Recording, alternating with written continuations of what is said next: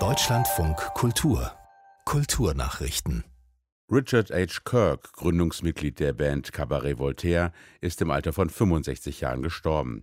Das gab das Label Mute Records bekannt. Eine Todesursache wurde nicht genannt. Richard war ein großes kreatives Genie, das sein vollständiges Leben und seine musikalische Karriere über einen einzigartigen und zielstrebigen Weg gegangen ist, heißt es in dem Statement. Wir werden ihn so sehr vermissen. Kirk hatte Cabaret Voltaire im Jahr 1973 gemeinsam mit Stephen Mallender und Chris Watson gegründet.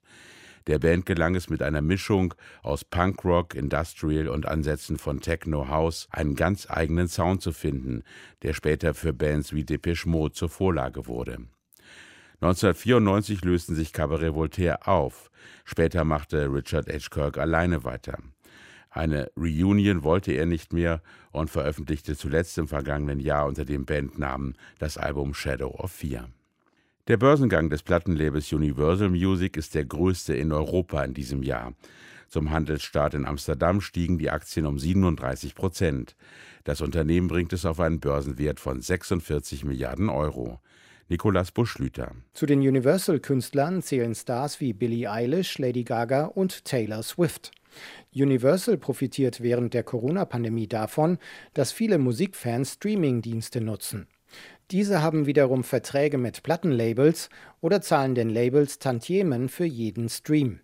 Um neue Hörer zu gewinnen, arbeitet Universal Music auch mit den Videoportalen TikTok und YouTube zusammen. Der Liedermacher Wolf Biermann will den Ovid-Preis des deutschen Exilpen an die belarussische Oppositionelle Maria Kolesnikova abgeben. Biermann teilte mit, er werde die Auszeichnung für sein Lebenswerk am 5. Oktober in Frankfurt entgegennehmen, um sie im Handumdrehen weiterzugeben. Kolesnikowa sei eine Ikone des zivilen und friedlichen Widerstands. Sie war Anfang September in Minsk zu elf Jahren Haft verurteilt worden. Das Urteil erging fast ein Jahr nach ihrer Festnahme im Zuge der Proteste gegen Machthaber Lukaschenko und lautete auf angebliche versuchte illegale Machtergreifung. Die US-Sängerin Sarah Dash ist im Alter von 76 Jahren gestorben. Das berichten Medien unter Berufung auf ihre Kollegin Patti LaBelle. Zusammen mit ihr gründete Dash die Band Labelle, die in den 1960er und 70er Jahren große Erfolge feierte. Der größte war Lady Marmalade von 1975.